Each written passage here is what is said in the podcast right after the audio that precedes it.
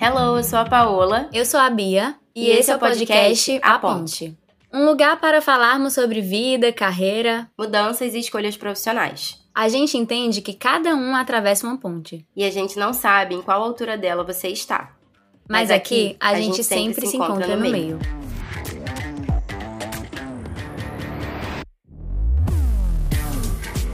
E no episódio de hoje a gente vai falar sobre empreender. O empreendedorismo me chamou e eu fui, literalmente.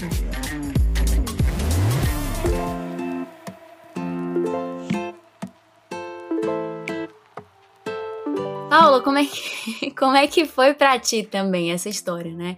Bom, para atualizar vocês aí que nos escutam, já devem saber essa altura que eu e a Paola, a gente veio, né, da mentalidade da carreira pública. A gente ia ser concursada, segurança, estabilidade e jamais passou pela minha cabeça que eu um dia iria empreender. Como é que foi para ti, Paula, isso? É, foi uma coisa totalmente inusitada. Na verdade, eu demorei para entender que aquilo que eu estava fazendo já era empreender. Eu lembro, é, muito engraçado, Bia, eu lembro que eu conversava com o Rafael e falava assim: Rafa, eu tenho vontade de empreender. Aí ele falava assim, Paola, mas você já tá empreendendo. O que, que você acha que empreendedorismo é? Aí eu, ah, não sei, né? E isso é até legal a gente falar, porque muita gente acha que empreender é você ter uma empresa. Uma empresa, é, uma marca corporativa. Uh -huh, uh -huh. Com uma marca corporativa.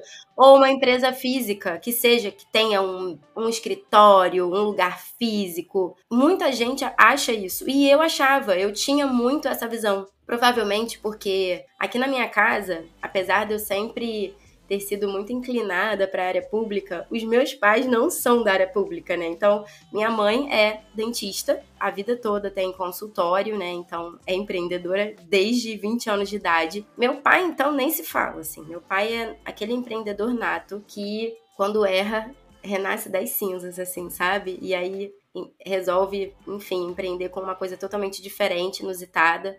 A vida toda foi assim, durante alguns anos ele, ele teve alguns empreendimentos e aí, enfim, às vezes alguma coisa dava errado, ele já vinha com outra ideia. Pessoa que não para, né? Pessoa, empreendedor nato. A gente, eu chamo isso de empreendedor nato mesmo.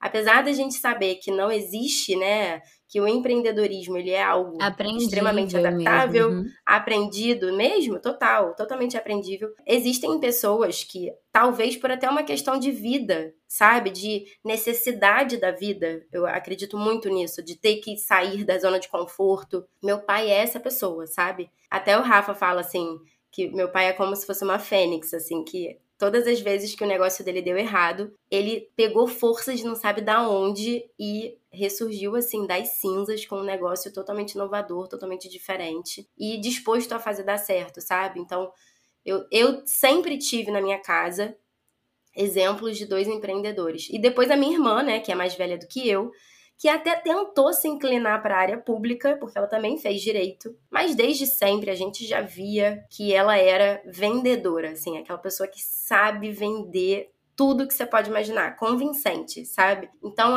ela acabou indo trabalhar com meu pai, hoje em dia ela trabalha com meu pai, dos dois mega empreendedores. E eu sempre cresci com Paola, você precisa de estabilidade.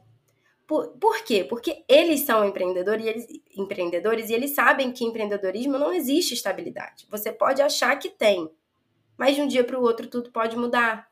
Então, né, pandemia veio aí para mostrar isso pra gente, algo até que a gente nunca imaginou que poderia acontecer. Até o negócio mais estável do mundo levou a uma surra da pandemia no último ano. Então, existem essas variantes, né? Então, eu acho que como eles sempre viveram isso a vida toda, naturalmente eles querem algo diferente para os filhos. Então, sempre cresci com Paola.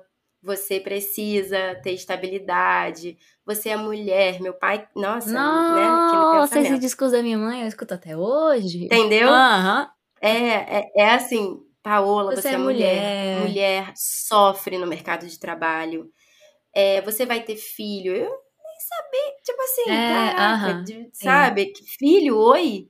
E aí você vai ter filho, é, a carreira pública te dá uma estabilidade para você ter seu filho. Então, assim, cresci ouvindo isso. Hoje em dia, existem tantas variáveis, sabe? Que, enfim, no ano passado eu acabei me dando conta de que eu era muito mais empreendedora do que eu imaginava. Ah, eu também. Sabe? E que. E, e conta assim, Bia, eu, aqui em casa sempre foi assim, né? E por conta disso eu tive até uma resistência para me enxergar como empreendedora. Tive uma resistência para deixar de lado o estudo para concurso público. Tive uma resistência muito grande de, de deixar de lado a estabilidade, né, que eu queria para minha vida, porque eu sempre fui, fui influenciada por isso, mas eu também sempre quis isso de uma certa forma, eu acho. Talvez pelo, né, pelo, pela minha criação, obviamente, mas acho que sempre isso sempre esteve dentro de mim. E aí eu tive que entender que não existe essa estabilidade que eu estava achando que existia, né? e que nós, como seres humanos, somos altamente instáveis. Então, como que a gente quer se apoiar em algo estável se nós, como seres humanos, não somos estáveis? E foi mais ou menos isso que aconteceu comigo. Eu estava estudando para uma carreira que, beleza, ia me dar uma certa estabilidade, mas eu não estava sendo estável na minha escolha. E aí eu parei para questionar tudo isso. E foi então que eu comecei a empreender e nem sabia que estava empreendendo. Sim. e como, como que foi para você, assim, lá no início também? Sei que as nossas histórias são muito parecidas, mas conta um pouco aí também como é que foi para você esse início do empreendedorismo. Foi muito legal te ouvir falar sobre a questão da marca corporativa, porque eu também tinha um pouquinho dessa, dessa mentalidade. E eu me vejo, às vezes, até hoje, fazendo um pouco disso, é, com uhum. relação àquela necessidade que a gente tem de ter algo que é maior do que nós, como se separado de nós. A gente sabe muito bem que pessoa física se separa de pessoa jurídica, que a gente tem que tratar nosso empreendimento como algo diferente de nós, até por termos fiscais, de separação mesmo, de organização, mas achar que empreender é simplesmente você ter uma marca corporativa ou ter um negócio que não seja seu é, é muito limitante. Eu acho que é um talvez um, um pensamento, uma mentalidade mais tradicional mesmo.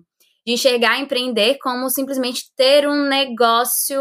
Olha só, já tô falando aqui, como se ter um negócio fosse ser uma marca corporativa, mas você ser o seu próprio negócio é ter um negócio também. Você é uma pessoa, é um profissional, né? E aí nós temos essa divisão aí, né? Tradicionalmente, profissionais liberais são esses profissionais que têm algum têm vínculo com algum conselho. Médicos, arquitetos, advogados, terapeutas, psicólogos já são vistos como profissionais liberais. E aí é muito interessante entender que você pode ser um profissional liberal e um empreendedor ou não ser um empreendedor. Isso para mim fica muito claro que empreender se trata muito mais de uma visão de mundo e como você leva a sua carreira e o seu trabalho. Então você pode ser um profissional que é liberal ou um autônomo e não ser um empreendedor. Em que sentido, né? Você não enxergar o seu trabalho como um negócio, você não querer estar ali, por exemplo, nas redes sociais, empreendendo, fazendo o marketing, você pode ser só uma pessoa que exerce a sua função e faz seu trabalho e nada mais do que isso. Então, virar essa chave e ir construindo essa questão do que é o empreender na minha cabeça foi um desafio me enxergar, falar, né? Nossa, eu sou empresária, então eu sou empreendedora, eu tenho um negócio.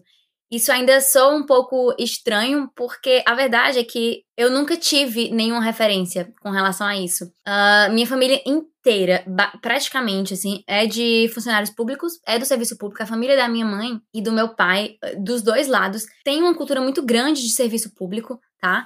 É, especial, da minha mãe, principalmente, talvez por terem vindo de um lugar de muita miséria, muita pobreza, onde o discurso e, e a única saída, a única esperança na cabeça deles seria estudar e por meio da educação, por meio de concursos, você melhorar um pouco as suas condições de vida. Então, para minha mãe, esse era o caminho mais seguro, especialmente para mim, minha, você como mulher ter essa maior garantia, essa tranquilidade ao longo da vida, de não depender de ninguém, de não se ser refém de nada, né, de não precisar se submeter a nada e ter a garantia ali uh, do seu salário, das condições, né, uh, financeiras mais estáveis.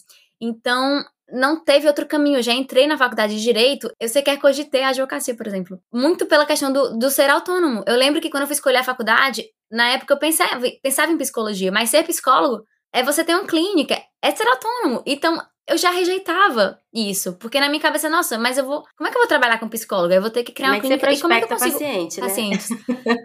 como é que eu prospecto? Como é que. Então, assim, não, eu já fui pelo caminho que era o mais seguro, o mais conhecido e que eu poderia seguir no concurso público, sabe? Muito mais do que qualquer outra coisa. Então, para mim foi assim, foi revolucionário, vamos dizer assim, foi totalmente disruptivo na minha família. E, e foi muito difícil no início, especialmente, ainda é, é pela falta de referências Sabe, você não tem uma pessoa ali mais sábia ou alguém da família que já trilhou esse caminho, até para se aconselhar, para dividir angústias ou para te orientar, olha só, vai por aqui. Esses são os primeiros passos, é isso que você precisa fazer. Então, linguagens muito simples, como faturamento, lucro, ou então eu tenho que abrir o CNPJ, o que é que eu preciso saber, o que é que eu preciso considerar, modelo de negócio, o que é isso? Então, são muitas coisas que, por serem desconhecidas, trazem muita ansiedade. E aí, por vezes, você acaba rejeitando só pelo fato de que você não conhece aquilo. E aí você acha que não é para você. Então, no meu caso, não foi nenhum desejo de empreender. Nossa, eu quero muito empreender um dia. Não, eu, eu entendi que para mim o empreendedorismo seria o meio de eu exercitar o trabalho que eu tinha escolhido para mim e conquistar a minha autonomia, a minha liberdade. E aí eu, eu gosto muito de um, do conceito do Thiago Matos, não sei se tu conhece ele, ele é de Porto Alegre, é um cara assim muito muito foda, ele é uma grande referência para uhum. mim com relação a futurismos, sabe? Ele estuda muito sobre o sobre futuros, né? Sobre as mudanças assim na sociedade, futuro do trabalho também, principalmente. E ele traz três definições, motivações diferentes nessa história do empreender, né? Dividindo você como empresário, empreendedor ou investidor, vamos dizer assim. Ele fala que investidor é aquele que enxerga a empresa como um ativo. Então, aquele discurso de que você precisa construir sua empresa para vender. E que o negócio, ele. O, o, o, sinal de sucesso de um negócio é quando você consegue vender ele. Ah, então se você construir um negócio que tem um valor de mercado suficiente para ele ser vendido, aí você é um empresário de sucesso. Sabe? Então, esse ele, ele, ele trata isso como uma motivação meio que de investidor. Você enxerga a empresa como um ativo. E por muito tempo, escutar esse discurso me gerava até um estranhamento, porque eu ficava, gente, mas eu só quero fazer o meu trabalho, eu preciso criar um negócio que um dia vai ser vendido com super burocracia e eu já tenho que começar pensando nisso, de construir algo que um dia vai ser vendido que nem Mas realmente que tem, tem gente que faz isso. Né? Já constrói algo pensando. Sim, pensando em vender, que esse é, é, é a independência de um negócio. Mas quando eu me deparei com, essas, com esses conceitos, eu achava que era só isso que era uhum. ter um negócio. E que se eu não queria isso, ou que se eu não me identificava com isso, então é porque eu não era uma empresária, então? Eu não era. Eu não tinha. Eu não era empreendedora? Não, esse é só um conceito. Então, ele trouxe. Tá, essa é uma das motivações. A outra motivação que ele chama de motivação empresária mesmo é você ter um business como meio de exercer poder, controle, ter status, ó, oh, eu sou empresário, tenho negócios. E a terceira motivação que ele chama de empreendedora é que você tem um negócio como um caminho de autonomia e uma forma de se expressar no mundo. Uhum. Olha que bonito. Empreender é, um, é é um caminho de autonomia uma forma de me expressar no mundo. E isso fez muito sentido para mim. Ele fala que o ideal, obviamente, é a gente conseguir unir um pouco dessas três coisas, você ter essas três motivações dentro do seu trabalho, né? Nenhuma delas isoladamente. Mas entender o empreendedorismo como, como um caminho de, de transformação, talvez, e você ser um agente, né, de, de mudança, enxergar o seu trabalho, a sua carreira como uma forma de você se expressar no mundo, para mim é o que faz mais sentido hoje. Isso pode mudar inúmeras vezes ainda. Mas se eu percebo que isso que eu escolhi, isso que eu faço, é simplesmente a minha forma de exercer a minha autonomia e a minha liberdade. É a forma de alcançar a vida que eu quero construir para mim. E a forma que eu escolhi de me expressar no mundo pessoal e no mundo do trabalho, aí sim faz sentido. Então tá, eu sou empreendedora. E aí você se conecta com aquilo, sabe? Então eu acho que a gente pode refletir aqui, tirar de conclusão que precisamos dar o sentido, o significado que que se conecta com a gente né? nessa esfera do empreender, né? O que, que é, o que, que não é. Muito além de conceitos e definições, sei lá, que a gente vê por aí. E isso que você falou tem muito a ver com a mentalidade do empreendedor, porque eu não tinha isso no início. Eu já estava ali me expondo nas redes sociais, já estava dando consultoria sobre, sobre algo que eu tinha, sei lá, acabado de estudar há três meses, né? Tava ali formando um negócio, faturando alguma coisa, gerando ali uma renda extra, que na verdade não era nem extra, era principal, porque eu, como estudante, para concurso, que renda que eu tinha, né? Mesada, talvez. Era então, assim, então já estava gerando uma renda e mesmo assim eu não me via como hum. empreendedora. E eu demorei para me ver assim, com esses olhos. Eu demorei porque para eu sair da onde eu estava foi tão difícil. Sim. E eu vejo hoje, quando, quando eu me deparo com algumas amigas até que estão pensando em abrir negócio e elas, elas ainda vinculam muito isso de ter uma marca corporativa e de você ser uma empreendedora. Só assim você vai ser um empreendedor de verdade, né? Um empreendedor de verdade. Aquele que tem um negócio, talvez até físico, né? Mas que, ah, não, um negócio digital, mas Sim. que se desvincula do nome da pessoa. Há pouco tempo atrás, uma amiga minha abriu uma loja online de roupa e ela falava, ah, Paola, eu vou desenvolver aqui a marca da loja, né? Tipo, a marca corporativa. E eu virei e falei assim, é, o nome dela é Bia também. Eu falei, Bia, você é a cara da marca. Você também tem que se desenvolver. Não adianta nada você construir uma marca voltada inteira para sua personalidade, porque a marca é a exposição da personalidade dela, total. O universo da marca é o universo dela, é aonde ela transita, são as coisas que, é, que, que cercam ela, são os lugares que ela frequenta. Então a marca é ela. Sabe assim, a persona da marca corporativa é a marca pessoal da dona. Então, e eu falei, como que você uhum. faz? Constrói uma marca corporativa Sim. com essa narrativa é. e você não vem junto com ela. E você não corrobora essa narrativa que você está criando, né? Então, porque ela não tinha essa mentalidade. Ela achava que, não, eu vou criar minha marca corporativa e aí eu vou ser empresária, né? E aí eu vou ser é, empreendedora. E na verdade, não. Ela poderia muito bem começar é, expondo ali a vida dela, o lifestyle dela, que seja nas redes sociais, para tentar trazer a marca junto com a marca pessoal dela. E aí ela já estaria empreendendo. Mas ela não enxergava aquilo daquela maneira. Ela achava que ela só ia ser empreendedora quando ela já tivesse a loja pronta no Instagram, entendeu? Ah, minha loja já tá lá, com foto profissional, com tudo lá, perfeito, e agora sim eu sou empreendedora.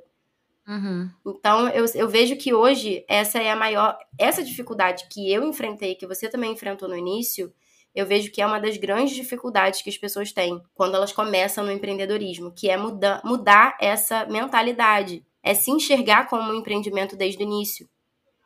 E aí, e aí vem até uma linkando aqui, né, uma coisa que eu tô pensando.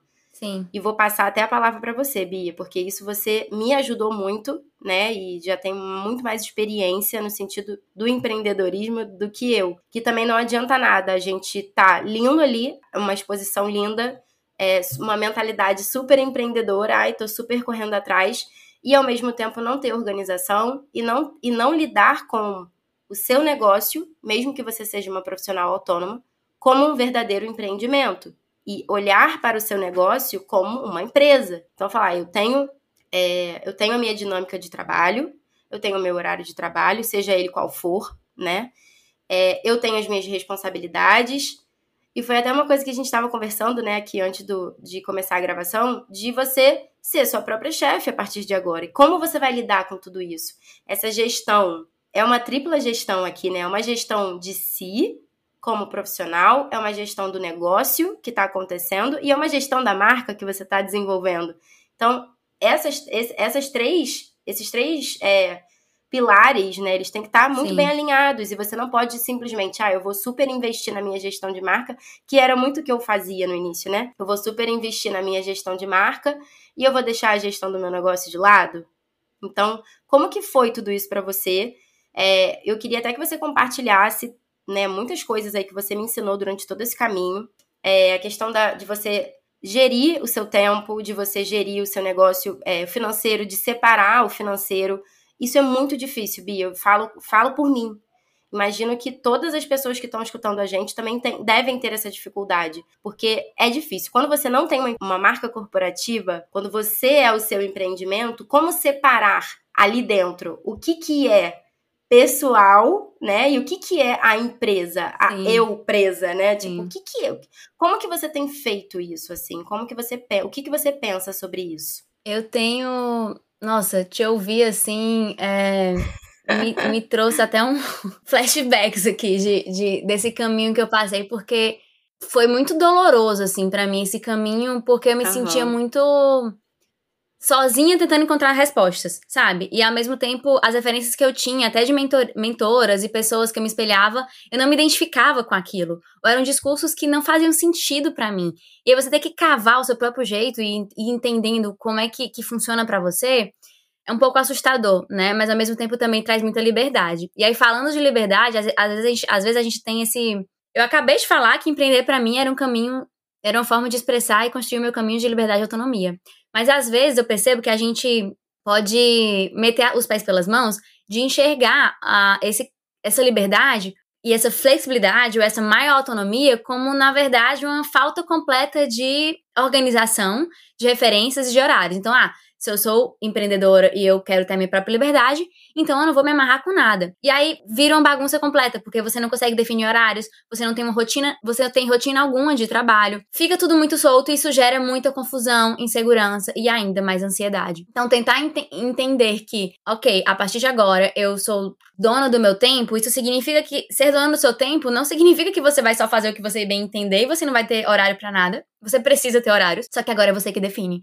Então, se você consegue enxergar o seu trabalho, nossa, é, na minha cabeça, no início, para eu conseguir fa ir fazendo essas divisões, eu ficava sempre trazendo aquela reflexão de pensar se fosse uma terceira empresa, se eu estivesse trabalhando para alguém, como que seria? Se eu estivesse trabalhando em algum lugar, como que eu definiria? Infelizmente, a nossa educação ela é muito voltada para isso, de a gente estar tá trabalhando em algum lugar, em algum espaço e já tem regras impostas de fora. Então, fica muito difícil a gente uh, desenvolver isso quando é a gente mesma que tem que definir tudo. E aqui não há mais regras, é você que define.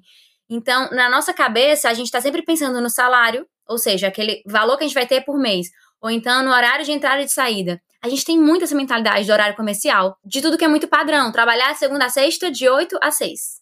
De 9 a 6, de, de 8 a 5. Ou finais de semana tem que ser assim. E aí, férias tantas vezes por ano. Quanto que eu preciso faturar ou ter de salário mensal? Toda essa mentalidade que a gente tem, ela é do corporativo, é do serviço público ou da CLT. Isso foi pré-definido por algum outra algum outro contexto, né, que não se aplica mais aqui. Talvez você não precise trabalhar de 8 a 5, você pode trabalhar de meio-dia às 8. Ou então você vai trabalhar de sábado a quinta e sexta você vai não fazer nada. Então, essa total liberdade, ao mesmo tempo que assusta, ela traz essa autonomia, a gente precisa ter, ser responsável com ela, senão as coisas não vão funcionar. Então, quando a gente fala de gestão de si, é entender que, mesmo que você empreenda, você precisa ter horário, você precisa ter uma definição mínima das coisas, de como vai funcionar, que horas você vai fazer cada coisa, para que você tenha ordem na sua vida. Senão as coisas não vão andar. Você vai se sentir ainda mais atrapalhada. Então, eu acho que isso é muito importante. A gente entender como que a gente vai dar essa ordem, como que a gente quer. E aí isso demanda um autoconhecimento muito profundo, de saber como que você funciona, né? Quais são as suas preferências. Então, pensando na vida que você quer ter, como que isso se encaixa? Para colocar mesmo definição, colocar limites de, de, horário, tanto de entrada quanto de saída, e como que isso vai funcionar. Eu acho isso muito, muito importante. Eu acho que um, uma das coisas que as pessoas muito se preocupam hoje em dia, eu vejo, né, na verdade, essa mentalidade, ela se aplica para tudo no ser humano. Aí quando gente, eu vejo isso acontecendo quando as pessoas pensam em maternidade, quando elas pensam em Instagram também, quando elas pensam na carreira. Que é sempre pensar nas firulinhas, na cereja do bolo e nas embalagens sem antes olhar para o produto. Então, ah, mas eu quero empreender com Instagram eu quero trabalhar com a internet, eu quero estar tá aqui no Instagram trabalhando, ganhar dinheiro no digital. Mas a pessoa não sabe ainda nem sobre o que ela quer falar, sobre os interesses dela e qual é o produto, no fim das contas. Qual é o produto? Você vai oferecer o quê? Não sei, mas eu tô preocupado com a minha paleta de cores. Então, assim, é uma dor muito grande, tá todo mundo falando, fazendo um milhão de cursos de marketing ou de paleta de cores, ou como eu posso é, produzir conteúdo, utilizar o Canva e definir minha identidade visual. Eu preciso contratar um design para desenvolver uma logo, eu preciso de uma é, de uma marca forte no sentido visual aqui, sendo que a pessoa nem definiu ainda o que, que ela é, o que, que ela quer, quais são as preferências dela, sobre o que, que ela vai falar primeiro. Você tá preocupado com marketing, só que você nem tem um produto que vai ser vendido. Então, essa circunstância é muito complicada, porque é como se a gente estivesse colocando, invertendo a ordem da, das coisas, né? É, eu percebo que as pessoas estão muito preocupadas com as cerejinhas do, do bolo, então com detalhes que não são essenciais, que são importantes, fazem diferença, fazem muita diferença, mas que não são essenciais para você começar qualquer coisa. Então a gente tá, gasta muita energia e se perde com coisas que vão lá, que, que são muito mais de lapidação do que de essência do negócio e acabam não fazendo nada. Então, eu vejo isso o tempo inteiro nos meus atendimentos. A pessoa está preocupada com o marketing, como que vai se comunicar, e aí se perde fazendo vários cursos de fórmula de lançamento, de marketing digital, de, de identidade. Só que ela tá perdida porque ela não sabe o que ela quer comunicar, como ela prefere quem que ela é, no, no, em primeiro lugar. Então, assim, eu, esse foi um erro que eu cometi no início, de contratar, logo, logo no início eu contratei um designer, cara, eu tenho que desenvolver uma identidade visual minha própria. Eu preciso de um logo, vamos dizer assim. E aí, quando eu fui falar com a designer, de fazer o briefing eu nem conseguia dizer o que, é que eu queria, o que é que O que, que você não quer ter na sua, na sua. O que, que a Bia é e o que, que a marca Bia Brito não é? Vai ter alguma diferença entre elas? Como que você. O que é que você quer que as pessoas sintam?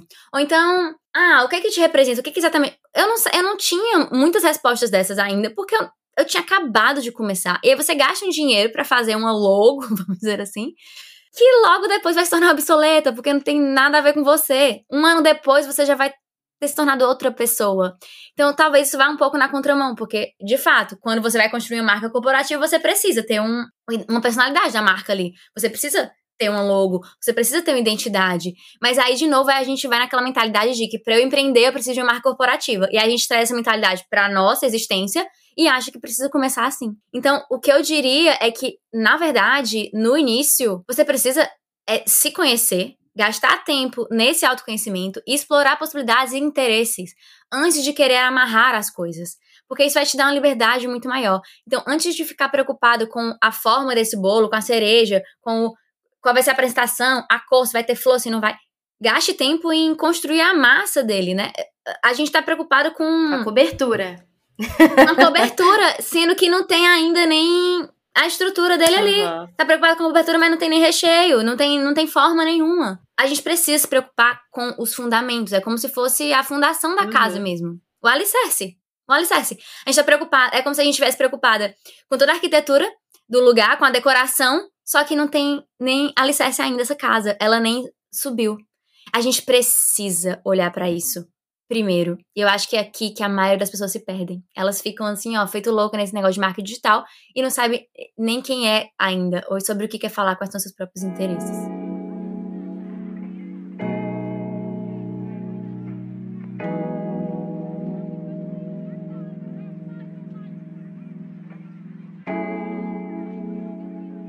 Você falando isso aí, eu me identifico 100%, porque quando eu comecei eu era totalmente leiga nisso tudo, né? E é engraçado que, mesmo que eu tenha tantas referências, né, de, de, de empreendedores à minha volta, eu não tive ninguém para falar, Paola, esse é o caminho. Faz assim. É isso aqui que você precisa fazer. Ó, seu financeiro tem que ser assim. A, sua, a gestão tem que ser assim. Ah, você vai fazer o quê? Vai abrir o MEI? Ou você vai abrir, né, uma, uma, uma, um CNPJ já de sociedade? Não, você vai fazer o quê? Eu não tive esse apoio. Na verdade, eu tive teu, né? E, e é tão engraçado porque o Rafa é super empreendedor, o meu pai é super, super empreendedor, mas eu não tive esse caminho das pedras de Paola, olha só, então agora você vai empreender, vamos começar fazendo as coisas certas, vamos separar as finanças, vamos fazer uma conta só para só tudo que você ganhar é, de consultoria, dos seus cursos, vamos, vamos separar, porque você vai conseguir reinvestir. Eu, eu literalmente aprendi isso tudo com a Bia, entendeu? Por, eu lembro até hoje, Bia, que eu, que, eu me questionava muito. Você vai lembrar disso também. No, lá no início, assim, dos meus atendimentos, é, quando as pessoas desmarcavam comigo, você vai lembrar perfeitamente. Quando as pessoas desmarcavam comigo, eu ficava pé da vida. E aí, enfim, né? E aí eu comecei a perceber Sim. que isso era culpa minha. Eu não me posicionava da maneira como eu gostaria de ser tratada pelos meus clientes, com a seriedade que eu gostaria. Então, eu lembro que na época a Bia compartilhou comigo é, modelo de contrato que ela fazia, orientação das mentorias dela, dos atendimentos individuais, dessa questão da pessoa ter que ter uma antecedência para desmarcar com você, senão ela perde ou toma uma multa. Quais são as regras? Quais são as regras? A pessoa precisa saber quais são as Exatamente. regras. Exatamente. Se não tem regras, vale tudo. Exatamente. Uhum. E eu sentia muito isso, que eu não tinha regra. E isso era um, um é como se fosse um resultado, né, de uma mentalidade que não existia em mim. De uma mentalidade Sim. que não era empreendedora, de que o meu negócio não era um negócio. Eu só vou fazer aqui uns atendimentos. Exatamente. Você acha que é tudo óbvio para as pessoas? Tipo assim, que as pessoas já vão vir prontas, Elas né? já vão entender que elas não podem desmarcar 10 minutos antes da, da, do encontro, né? Para mim era assim. Por quê? Porque eu, eu sou assim com as pessoas. Então, eu, espera, eu esperava que as pessoas iam ser assim comigo. E eu descobri que no buraco é bem mais embaixo, sabe? Sim. Então que se era o meu, se isso impactava diretamente, por exemplo, no meu dia e na minha energia, porque eu ficava descompensada quando eu tinha um, uma. Eu lembro, eu, eu ligava pra Bia e falava: Meu Deus, como é que pode uma pessoa fazer isso? É. Sabe? E eu lembro, eu lembro que você colocava em xeque, tipo, ah, nossa, esse negócio. Eu não gosto de atender individual, esse negócio de ter agenda não dá para mim porque me suga muito, as pessoas desmarcam, que não quero mais fazer isso. E aí, veja só, não quero mais fazer isso ou você que não, não tá é. sabendo orientar? Eu lembro que eu, eu, eu, eu, lembro de ter te falado, olha só, se as pessoas não. Você também se queixava que as pessoas não faziam as atividades, por exemplo, né? Não mandavam no prazo, não, não respondiam. Eu falei, a culpa é sua. Você, você não tá orientando direito, você não tá posicionando. Quais são as regras? Estar claro, por que, que elas estão desmarcando? Eu não tenho problema com isso. Nunca tive. Então, eu vejo que. E foi legal observar. Eu falei, caraca, eu já comecei com muitas coisas muito bem definidas, até muito. de forma intuitiva, né? é. né? Eu comecei com uma mentalidade muito, muito certeira. Logo no começo, assim, de como orientar, de como. De como tratar to todas essas coisas, né? Porque, no fim das contas, eu acho que aqui para mim talvez tenha sido mais fácil, porque é comportamento humano no fim do, do, do dia. E eu trabalho com isso. Então, você saber conduzir e como costurar esse processo, ele é muito importante, porque sim, o óbvio precisa ser dito e as pessoas elas não elas vão fazer ou não fazer o que a gente demandar, de acordo com como a gente posiciona. Então isso é isso é muito valioso assim. E realmente, é, tu tava falando que ninguém te deu o caminho das pedras, né? Eu fico me perguntando se tem um caminho, porque no fim do dia, cada pessoa faz de uma forma tão distinta, né?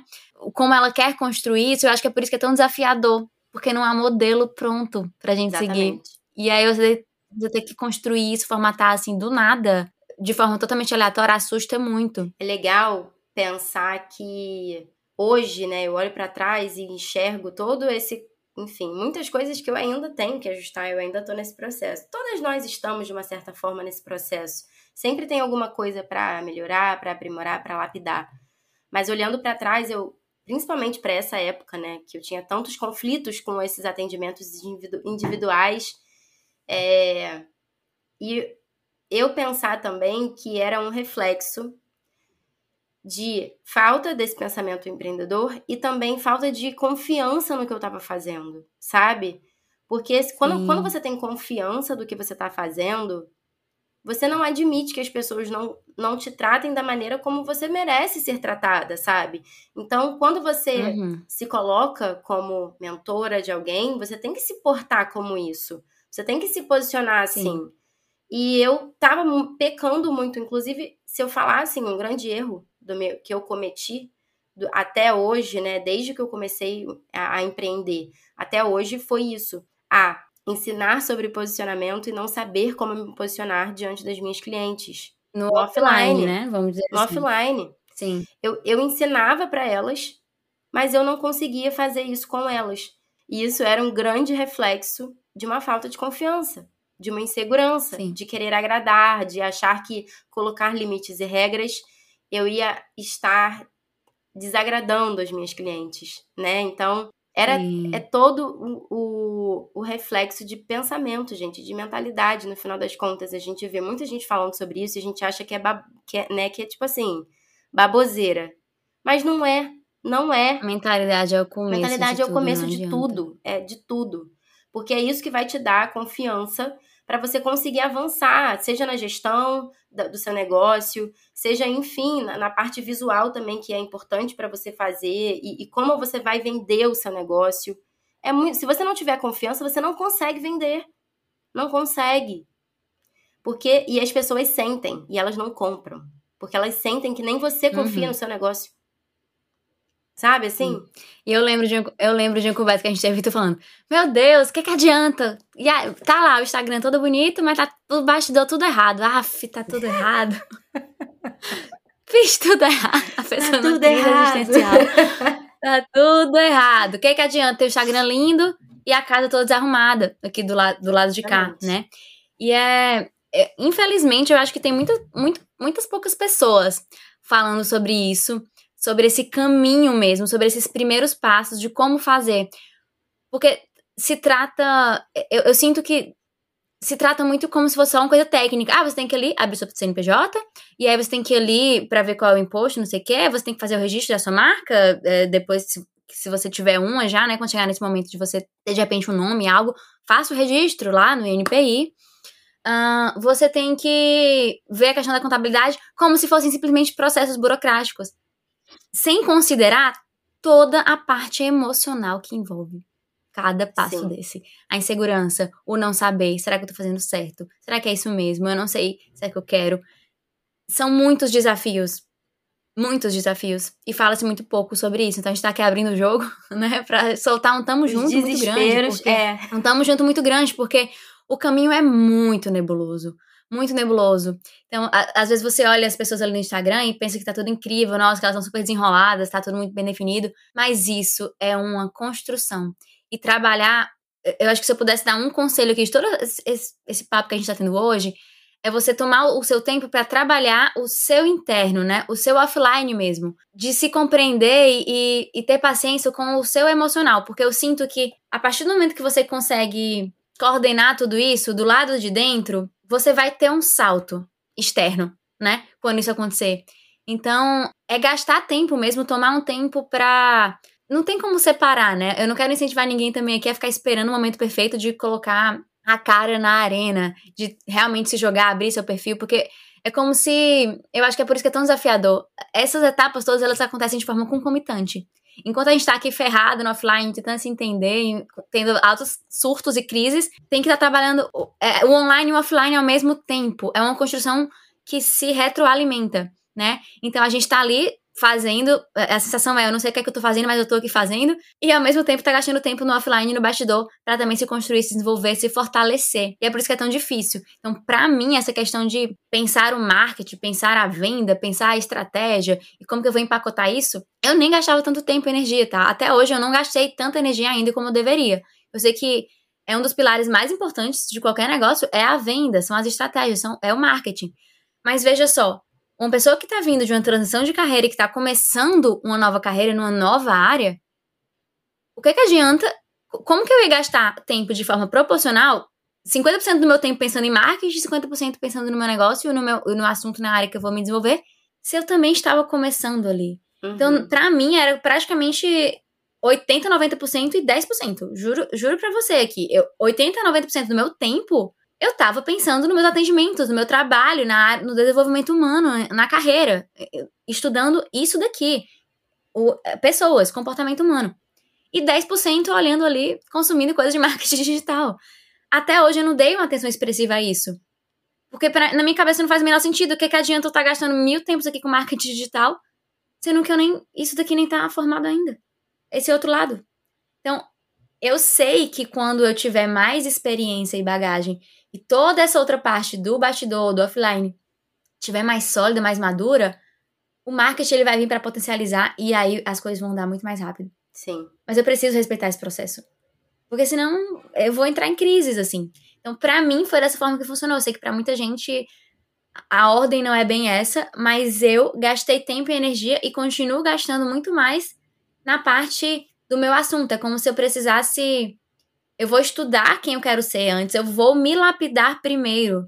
E depois eu, eu trabalho na estratégia de potencializar tudo isso para alcançar mais pessoas e crescer como empresa, como empreendimento, como negócio.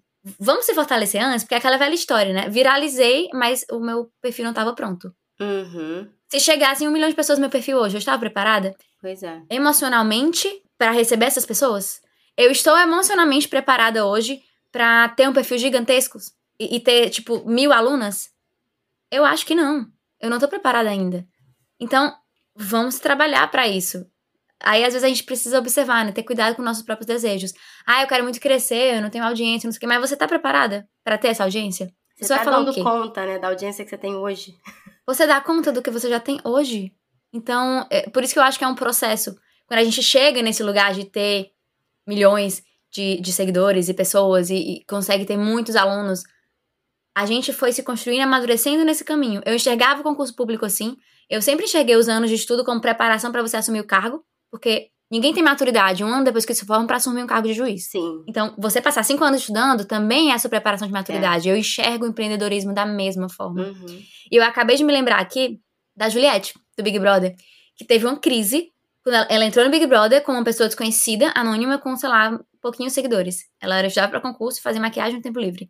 Ela saiu com, sei lá, 30 milhões E eu tava vendo um, um podcast, eu acho que foi um podcast, não lembro agora se foi um podcast, foi um vídeo da Anitta. Contrataram a Anitta ali pra fazer a produção artística dela, né, como cantora. E eu vi que a equipe da Juliette preparou todo o terreno para quando ela saísse da casa, em uma semana ela lançar um novo álbum de música.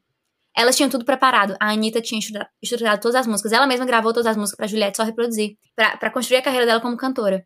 E a Juliette, quando saiu, falou: Não, eu não tô nem entendendo o que tá acontecendo. Ela, o emocional dela não deu conta. Sim. Eu, eu saí de ser uma pessoa. Não, agora eu sou uma pessoa pública. Ela não conseguiu administrar isso, ela precisou de tempo. É. Ela não quis lançar um álbum em uma semana. Ela, não, se eu vou fazer isso, eu quero fazer direito.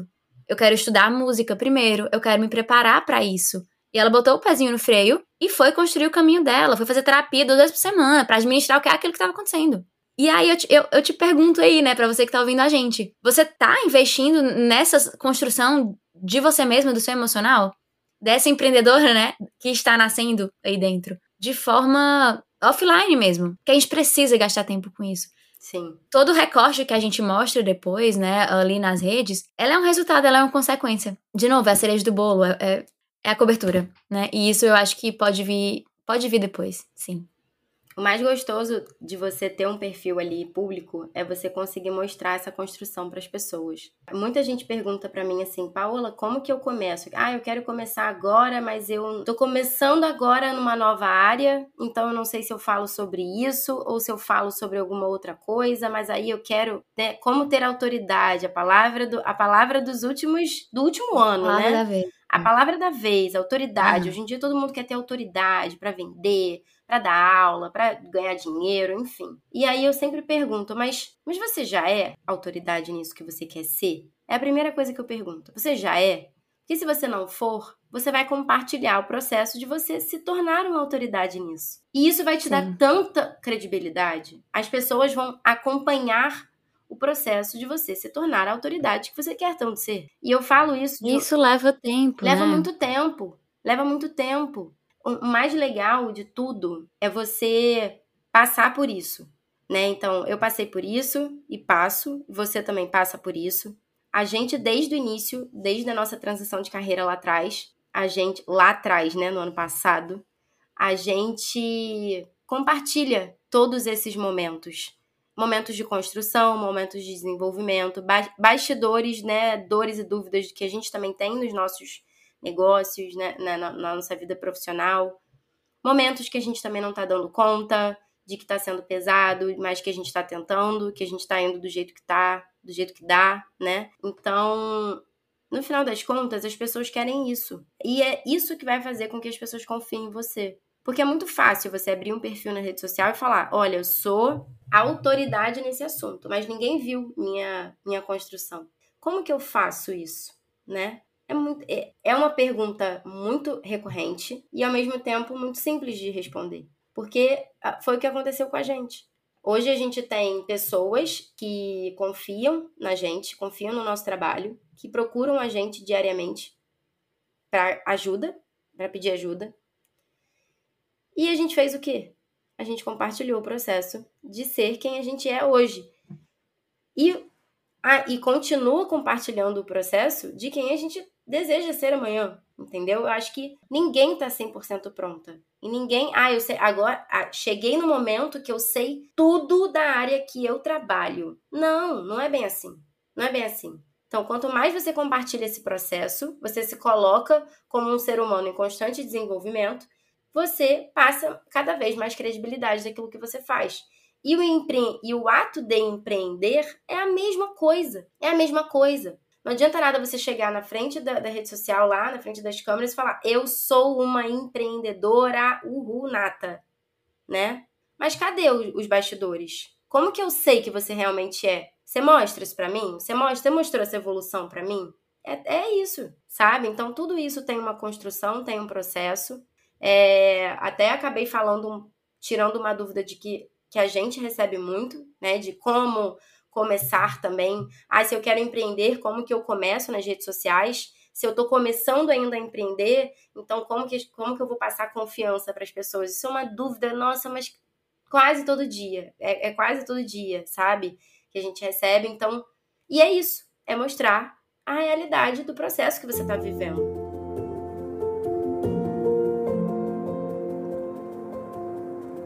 Eu acredito que para você passar a confiança que você tanto deseja, é muito necessário que você mostre o processo que você percorreu, né, o caminho que você percorreu até chegar nesse lugar. E botar na sua cabeça também que esse lugar que você ocupa hoje pode ser que, ah, nossa, um ano atrás eu não imaginava que eu ia estar ocupando esse espaço hoje. Imagina só daqui a um ano o espaço que eu posso ocupar, sabe? E projetar isso também para frente. Não só resgatar tudo que você fez, mas projetar também. Caramba, imagina daqui a um ano. Daqui a um se ano. eu continuar fazendo o que eu tô fazendo, imagina o que eu posso conquistar daqui a um ano. E compartilhar isso com as pessoas diariamente, sabe? Acho que é, é um movimento natural de crescimento é um movimento natural de confiança e de credibilidade e de esforço também, né? De você compartilhar que nem tudo são flores no empreendedorismo. É, não a gente escuta muito essa palavra, né? Mas não romantizar o empreendedorismo. De que, ai, agora eu sou autônoma, agora eu tenho meu tempo, agora eu faço, sou dona da minha vida e é não. isso aí. E é e difícil a, é, pra e a, e a, e a romantização também dessa coisa de estar sempre correria, né? Vamos combinar que quando você começa, às vezes, gente, você tem mais tempo livre do que, do que atividade. E você pois não sabe é. o que fazer com aquilo. E aí a gente vem. A glamorização do estar sempre na correria. Nossa, hoje tem muito trabalho. Hoje o dia foi de lascar, eu tô aqui ferrada. Nossa, corrido. tá muito corrida, é. gente. É porque vocês não têm noção, sabe? A gente vem, é vendido um glamour em cima disso. E a gente é. admitir que talvez a gente esteja com tempo mais tempo ósseo do que gostaria, com menos demanda e trabalho do que desejaria, mas que a gente vai caminhar, né? E alinhar as nossas expectativas de saber de onde que a gente está saindo, qual é a nossa situação atual. E saber que é possível a gente chegar nesse futuro, nesse lugar lá na frente, só que, sim, é uma construção. É uma construção. Imagina se a Anitta tivesse, né, esse, esse desejo aí. Que hoje ela tá num lugar sensacional, assim. Ela chegou num lugar bizarro mas isso não foi um ano, não foi em dois anos, nem em três, não foi nem em cinco anos. Olha quantos anos ela tá aí de estrada. E a gente quer em um ano é, fazer essa transformação. E se a gente não consegue, a gente acha que não é pra gente, que a gente é fracassada, que. A gente desiste. A gente desiste. Então, é, é muito legal ter essa perspectiva do tempo, de que as coisas levam-se em tempo, apesar de estar tá tudo muito rápido e os avanços estarem mais rápidos por conta da internet, mais rápidos do que antigamente, ainda leva tempo há muito esse discurso aí na rede social. Em seis meses eu consegui 200 mil seguidores e um milhão de, de reais. Mas essa pessoa é exceção, ela não é a regra. A gente precisa olhar pro tempo das coisas. A gente precisa olhar. Entender, né? Já que entrando aqui no papel e caneta, acho que o primeiro aprendizado que podemos ter para qualquer pessoa que tá pensando em ser o seu próprio business, né? Ser o seu próprio negócio. Dar um nome, criar o seu espacinho aí, dar um nome próprio pro trabalho que faz encontrar esse, esse universo do trabalho que faz, que hoje em dia a gente tem a possibilidade de fazer isso. Entender que é treinável, empreender é treinável. Se trata muito mais da sua, do seu modo de existir no mundo do trabalho, o modo como você encara a sua carreira, a seriedade e o profissionalismo que você dá para aquilo. Tudo isso é treinável, você pode aprender e se tornar, né? Nem eu nem a Paola éramos empreendedoras natas, vamos dizer assim. A gente não veio já de berço com essa mentalidade e com essa com esse desejo. A gente não construiu um caminho para isso, a gente está se tornando e você pode também se tornar, se você quiser. O segundo aprendizado que eu acho que tem tudo a ver com até o finalzinho aqui do nosso, da nossa conversa é respeite o seu processo. Cada pessoa tem uma realidade, cada pessoa está enfrentando aí suas batalhas, é, tem sua vida pessoal e profissional. Às vezes, muitas pessoas ainda estão conciliando vários trabalhos ao mesmo tempo. É, então, é muito fácil e é muito rápido da gente cair na vala da comparação. Então, quando, principalmente quando a gente fala de rede social, onde tudo parece muito fácil, onde tudo parece muito perfeito, é, parece que tudo dá certo para todo mundo, né? E aí, quando a gente olha pra gente, a gente fala: pelo amor de Deus, o que, que tá acontecendo com a minha vida? Não sei se é, metro, é, não sei se é Mercúrio retrógrado que tá aqui, né, para sempre na minha vida, porque parece que só pra gente que as coisas não andam, né? E na verdade não. Na verdade, a gente não sabe como é o bastidor de cada pessoa, como é a realidade de cada um. Então, cada pessoa precisa ter um processo de aprendizado. Outra coisa, nem sempre você muito daquilo que você falou, né, no início, tá, Bia? Muitas vezes você ainda não está pronto para atingir aquilo que você quer. Então, respeite esse processo, porque ele existe por um fundamento. Ele existe Cada um tem um tempo de amadurecimento, cada negócio tem um tempo de maturação para dar certo.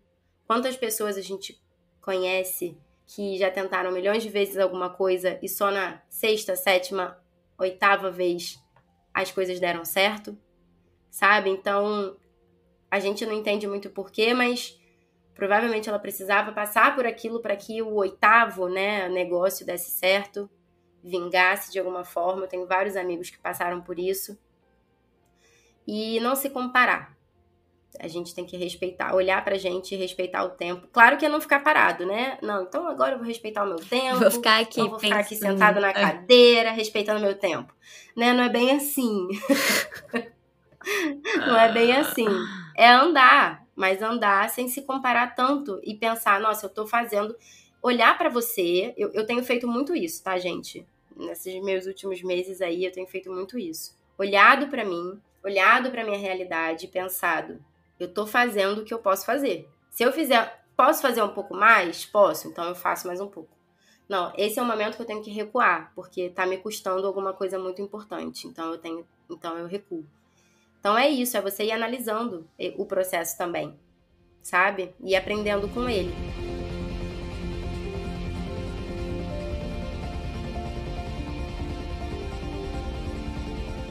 E aprendendo com ele, aprendendo que você vai errar. Aceite que você vai errar. Acho que o terceiro e último aprendizado aqui nesse nosso papo de hoje é você aceitar os erros do processo. Você vai errar.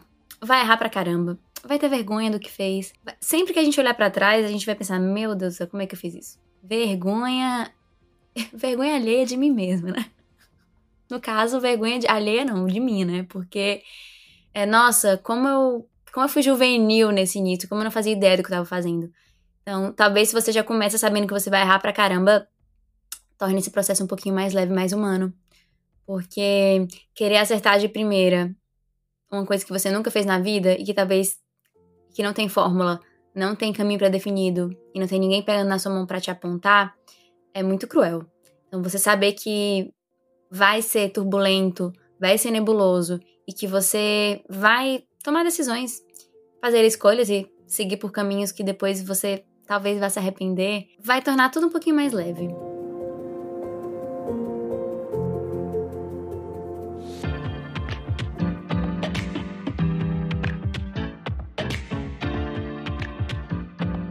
A gente está chegando no final de uma temporada. É, espero que vocês tenham gostado desses nossos bate-papos. Eles foram muito construtivos pra gente, né? É sempre muito bom. Agradecer mais uma vez a minha parceira por ter chegado até aqui com a gente, né? Agradecer a Moody por estar proporcionando também isso pra gente, a gravação do podcast. É, e o mais importante aqui é agradecer vocês que passaram o tempo escutando um pouco a gente, nossos nossos ensinamentos e nossos devaneios também. Devaneios. São sim. muito importantes. e contem com a gente. Puderam ter a oportunidade, né? A oportunidade de conhecer um pouquinho mais dessa dupla, um pouquinho mais. De um lado que a gente talvez não consiga mostrar nas redes sociais, com mais intimidade, mais espaço para discorrer sem tantas censuras, sem tantos uh, entraves, né? Vamos dizer assim. Foi um, um período muito especial, foi muito especial produzir esse podcast a gente ainda não decidiu qual rumo que a gente vai dar para ele daqui para frente, mas a gente está sempre falando sobre experimentar, aceitar os erros, respeitar o processo. O objetivo principal desse projeto aqui no início pra gente foi se divertir no caminho, fazer algo que a gente acreditava e que por si só, né, como um fim em si mesmo, ele seria divertido de ser trilhado. Eu acho que se a gente olhar dessa forma, a gente pode entender que a gente atingiu nosso objetivo, né, Paola? Com certeza, com certeza. É, esse caminho que a gente trilhou até aqui, de depois de todos esses episódios, faz com que eu me sinta realizada com o projeto que saiu do papel. Falar desse processo do podcast de gravação foi é, é muito legal, Porque, como você disse, no início a gente estava se propondo a se divertir, é, fazer aqui, daqui um espaço de troca que a gente já fazia praticamente todas as semanas. Inclusive o podcast nasceu disso, né? Das Sim. nossas trocas, de trocas que a gente tinha entre, entre nós duas.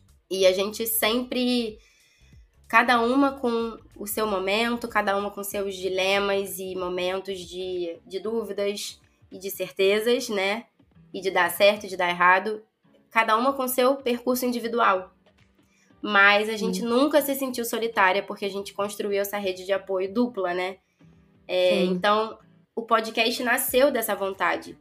A gente olhou, né, para a situação e pensou: nossa, se a gente se ajuda, por que não ajudar tantas outras pessoas? Por que não compartilhar tudo isso com tantas outras pessoas? E com certeza essa é, foi, essa, esse foi é, o principal objetivo dessa temporada. Compartilhar um pouco mais dos bastidores com vocês, de recortes, que nem a Bia falou, que a gente não consegue mostrar tudo né, nas redes sociais. De trazer um pouco de acolhimento, de trazer um pouco de diversão, de risada, de momentos também descontraídos é, porque a gente sabe que o percurso ele é individual, mas ele não precisa e nunca vai ser solitário. A gente não sabe em qual altura você tá, mas uma coisa você pode ter certeza. A, a gente, gente, sempre, sempre se encontra, encontra no meio. meio.